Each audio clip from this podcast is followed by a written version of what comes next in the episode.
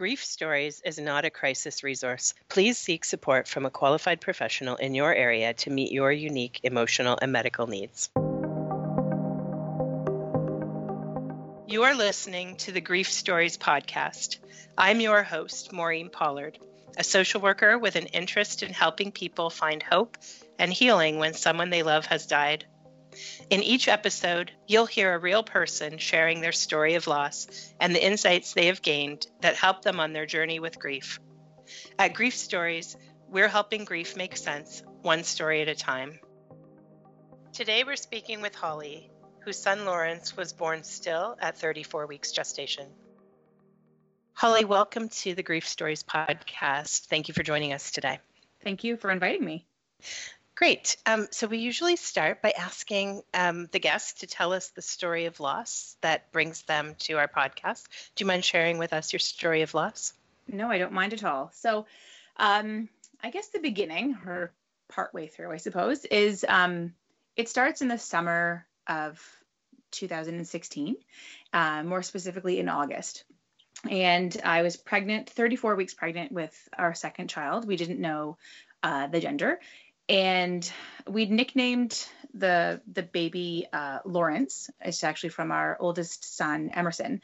Um, he came up with the name as a nickname um, because I grew up on the St. Lawrence River, and we were like, "Oh, that's really heartfelt," but that's not a name that we were going to choose. And anyway, so um, one day I, I said to Russ one evening, I said, "I haven't felt the baby move a lot," and we sort of tried to piss Lawrence off and sort of get him to move. And and there was no reaction. And we thought that was really odd. But we were already in bed and it was late and we had a midwife appointment the next day. So we said, we'll just we'll just ask the midwife in the morning. And my mom was on holidays and we had I had asked her, she'd never been to a midwife appointment. And I said, you know, they might not be that exciting, but if you would like to, you can come up and you'll be able to hear Lawrence's heartbeat. And so she came up that morning and we went to the appointment and i remember going in and i said to our midwife i'm like i haven't felt a lot of movement. And she said a lot or any? And it sort of hit me and i sheepishly said any actually. So up on the table had a listen. She was really struggling to find the heartbeat and she said you know what? It's just it's my technology. Let's head up to the hospital. And um, so I text Russ because he's at home with Emerson. He was napping. So I dropped my, my mom off and picked uh, Russ up, and off to the hospital we go. And we're both really agitated and sort of like, well, this is un- unnerving, but everything will be fine because we're going to the hospital. And um, so we get up there, and it felt like an eternity to get someone in to properly figure out what was going on. And then finally, an OB comes in and turns on the ultrasound machine does a scan and he says, I'm sorry, there was no heartbeat. And um, like I said, I'm, I'm 40, 34 weeks at this point, and I remember not really knowing what to do with this information. I was in complete shock. I remember seeing Russ crying, my husband Russ crying, and our midwife had sort of stepped back to give us a moment, and it all felt very surreal. And and then realizing what had happened, had kicked in and I started to vomit. And I'd never experienced that sort of influx of emotion, I guess, so that my body didn't know what else to do other than to vomit. Uh-huh. And um, so then goes the process of, well, we have have to get Lawrence out, right? And um, I remember the OB sort of saying that you can go home and we can induce you in the morning. And that felt like such a long time to me that felt like a foreign idea that there was there was no one rushing around. There was no one i wasn't being wheeled down to surgery to get him out to resuscitate and there was no it was so slow. And i remember feeling really shocked by that.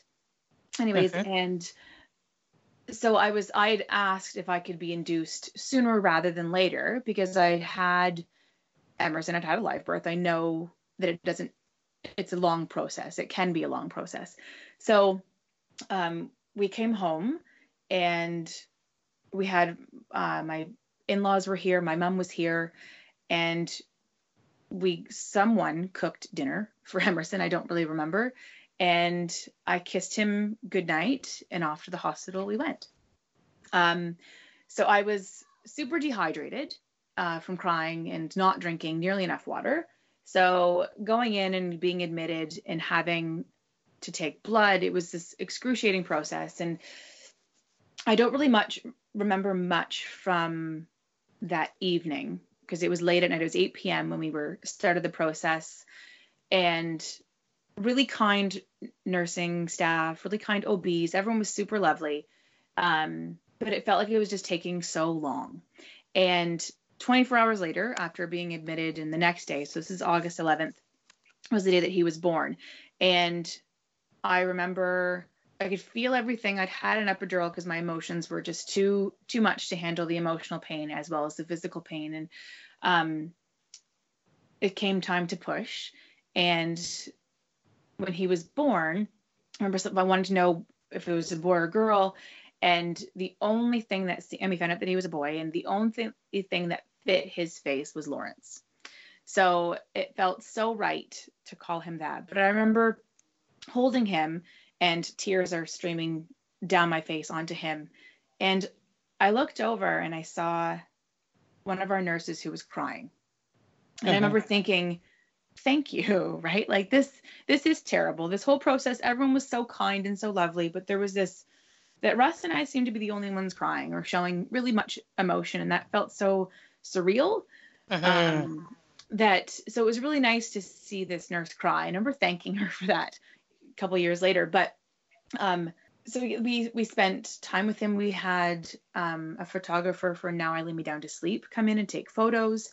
Okay. Even though at first I didn't want that, I didn't think that that would be something that I would want. And I'm I'm kind of glad that the hospital ignored my I guess opposition at first. And I'm so I'm really yeah. glad that they ignored that and they they still came in and they asked me again, would you like photos after he was born? And I said yes. So at this point he was already here, and it, it was so nice that that was mm-hmm. that they mm-hmm. listened or they didn't listen basically mm-hmm. that they knew that, that they, yeah they went ahead yeah. with it because yeah it it's um that's one of the really tricky parts it feels so yeah. wrong and yet that's your tangible uh, yeah. evidence that he was here and beautiful and perfect yeah it was it was so nice to to be able to spend spend time with him we had we were the first recipient at our hospital to use a cuddle cot mm-hmm. um yeah and it, it, truly it was all the pain and the beauty rolled into a ball, right? Of mm-hmm. Mm-hmm. one of the most traumatic days of my life. Yeah. But I'm still holding him, right? It was, yeah. yeah. And and I think you know in those moments um, that uh, the tragedy is all you can see and feel, mm-hmm. right? Mm-hmm. Yeah. And it's it's the time that's passed that's allowed you to hold space for the beauty of that moment as well, right? Absolutely. Yeah.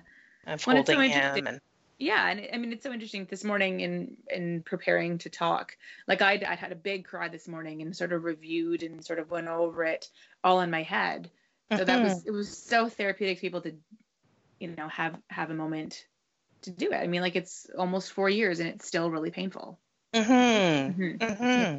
Well, such a it's you know it was it's a it was a life changing event, right? Absolutely. So, yeah. Yeah. So in your grief over mm-hmm. Lawrence's death, what have been some of the challenges you've faced? What have been some of the hardest parts of grieving for Lawrence? Mm-hmm. Well, I think one of the hardest parts that I remember being in the hospital and he wasn't born yet.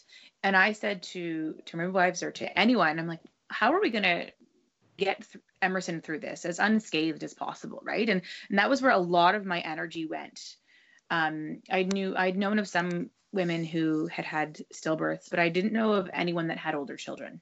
Mm-hmm. And I really, so much of my energy went into talking with people about like, what are we going to do and how, how are we going to talk about this with him and language with him. And um, we didn't really know how to grieve ourselves. So it was trying to find a way that was a safe place for him to as well mm-hmm. to do that. Mm-hmm. Um, so that was one of my challenges for sure. Um, the second challenge, I think it's creating my own path for grief. It's grief is exhausting, mm-hmm. and there's not a one size fits all. There's not a um, a path that I can follow that someone else has, you know, navigated for me. I've I can try out their path and their road, but it ultimately is my own, and that can feel so exhausting. That was a challenge. It was just being true to myself and allowing myself to feel that it was i was exhausted into my bones basically mm-hmm. i think and that was that was one of the challenges that there isn't a way to get through it other than just plugging your head right mm-hmm. and that and that's yeah hard. you mm-hmm. you have this shocking tragedy that happens mm-hmm. when your mm-hmm. baby dies and you mm-hmm. deliver your baby still mm-hmm. you have this adjustment. You have this worry for your older child who's young yet and how to navigate this grief with him. Um, yeah. and then your own path to forge because no matter what other people think or do you have to find your way through this grief and the grief grips you in such a way that you know it it literally makes you vomit. Yeah. Mm-hmm. it exhausts you. Yeah. And and it worries you. Yes yeah it's a challenge like i've never faced before mm-hmm. Mm-hmm. yeah so what were some of the things that helped you in coping with this grief over the last you know almost four years well it's it's taken a lot of different shapes as time chugs ahead right and mm-hmm. um so with Emerson, so trying to figure out how to help him. Um, I'm a I'm a book person and trying to find books to explain loss for him. There was a couple of really good ones out there um, that explain the immediate loss, and there wasn't one that I wanted to read at bedtime or to read day in day out, and there wasn't one that explained to Emerson where he is sitting currently. And there, like I mean there's there's ones that explained exactly like what had happened and but that doesn't mm-hmm. really give him a place in the grief now. And so I um I wrote a children's book and um I had a local illustrator um obviously do the images for it and it's called a big brother to an angel. Mm-hmm. And it's all about ways that he can grieve and he can find his own footing in his own journey. Um, and the the test copy, I had it in my hands for his for Lawrence's first birthday. So I mean that was a year months obviously of trying to find something for him and coming up short. And mm-hmm. so then trying to find another way to articulate what we're doing and the language that we use in our house and and so then Emerson has a tangible something in his own hands mm-hmm. to find his own place. So that was that helped me cope because it it gave me something productive to do as well as mm-hmm. him, which is yeah. Right? That mm-hmm. task orientation right mm-hmm. like like finding an action you can take that helps mm-hmm. you address your worry head on mm-hmm. helps you give your child something that will help him address his fears and worries and thoughts. Absolutely. Yeah. You know, and then, mm-hmm. you know, having something that's a beautiful product. And I've seen the book, you know, mm-hmm. Big Brother to an Angel and the companion book, Big Sister to an Angel, are yeah. beautiful pieces of art that are out there now. That was that was a big one that took a, like a year to create. Mm-hmm. Um, um, but other things that helped me, obviously, talking. I mean, I've talked counselors and social workers and psychiatrists. Like I would try it all. I would talk and talk. And uh-huh. then I knew um, that that was important for me uh-huh. to talk it out. But I also, there was sometimes where I couldn't talk anymore. And there was, it's such a cellular level of grief that I knew that there needed to be another outlet. There needed to be something else. And I, um, I got into Reiki and um, I got myself a, my first degree certification in uh-huh. Reiki just to work on my own energy.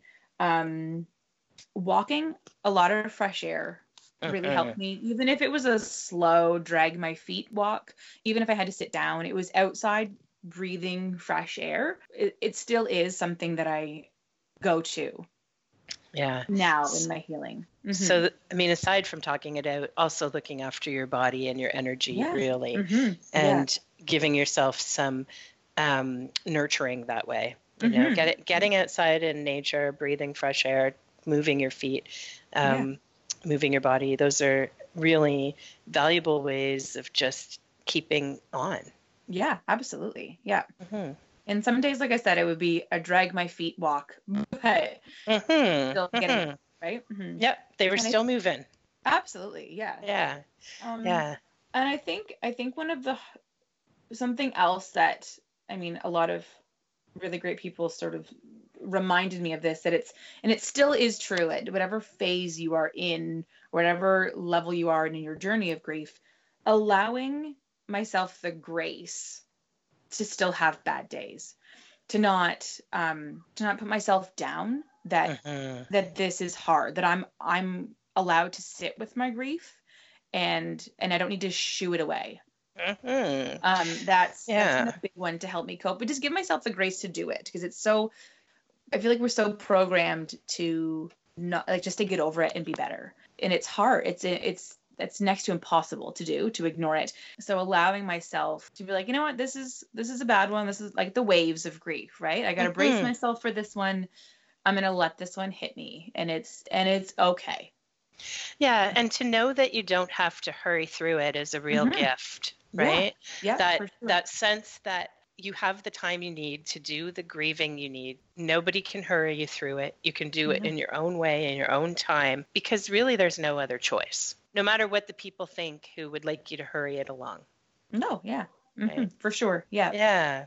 yeah So that's yeah, it's you've had quite a few things to draw on to help you cope with the grief, right? yeah And What I wonder is if we were to talk about sort of what does it mean to grieve? What is grief?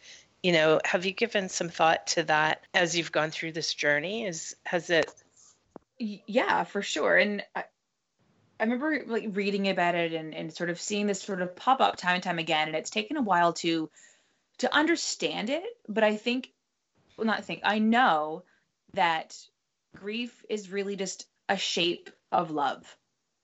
That if love didn't exist then i wouldn't be grieving right? Like so because I had such an intense love for Lawrence, like carrying him for 34 weeks, birthing him, holding him, like he's still my son.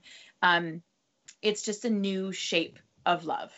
And it was sort of explained to me by someone super wise um, that it's how I parent him. Mhm. Um, and it can be, that can also be grieving, but it's also love. So they're sort of, they're so intertwined. And Mhm. I think it's just truly, it's, it, it's just another shape that love Mhm. can take on. beautiful? Yeah. yeah. There's you. There's been another way that you've sort of been bringing forward into the world your experience and helping others through what you have learned in this grief journey. Um, Mhm. Do you want to talk a little bit about some of the things you're doing in the community? Absolutely. So I volunteer for the PAIL organization, the Pregnancy and Infant Loss Network. And because I reached out to them and I had fantastic support by phone support. Mhm. And so I've get to be two years out from your experience. So I reached out and did training. So I do phone support. Um, there is an online option as well, but I do run. Um, there's an in-person circle of support group for bereaved parents too. So yeah, Nice. it feels it feels really nice because I know I went to a fantastic group and Yeah. yeah, And so that ability to to kind of offer people some insight and just be present with them as they walk through their experience Mhm. um, is also helping you, isn't it? absolutely for sure. Mhm. Yeah. because it's it's so it, it a lot of loss in a variety of forms can can feel so isolating and um, babies dying is not something that people want to talk about so it can feel even more isolating so uh, and in a small town it's nice to have supports there that you can feel like this is okay this is Mhm. this is normal like i'm the feeling Yeah. the things that i'm feeling this is okay i'm validate right i'm Yeah. being validated is half the battle That's right. It gives you a Mhm. safe a safe space to talk about what nobody wants to talk about. exactly yep Yeah. for sure Yeah. Mhm. Beautiful. Yeah. I'm glad you're able to do that. I know that I know that it'll be a benefit to other parents in the community who have Absolutely. that need. So Mhm. thank you. yeah oh, thank so you. thank you for joining us today and sharing your story of Lawrence and um, and uh, the things that have helped you cope with the challenges grieving him has brought in your life. thank you very much for having me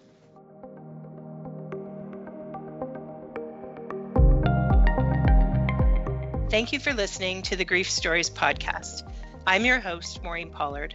Please remember that grief is universal, but every person's experience of grief is unique. While our interviews are intended to help listeners feel validation and reassurance, we know that this story might be different from your own. Please visit our website, griefstories.org, for more stories of hope and healing.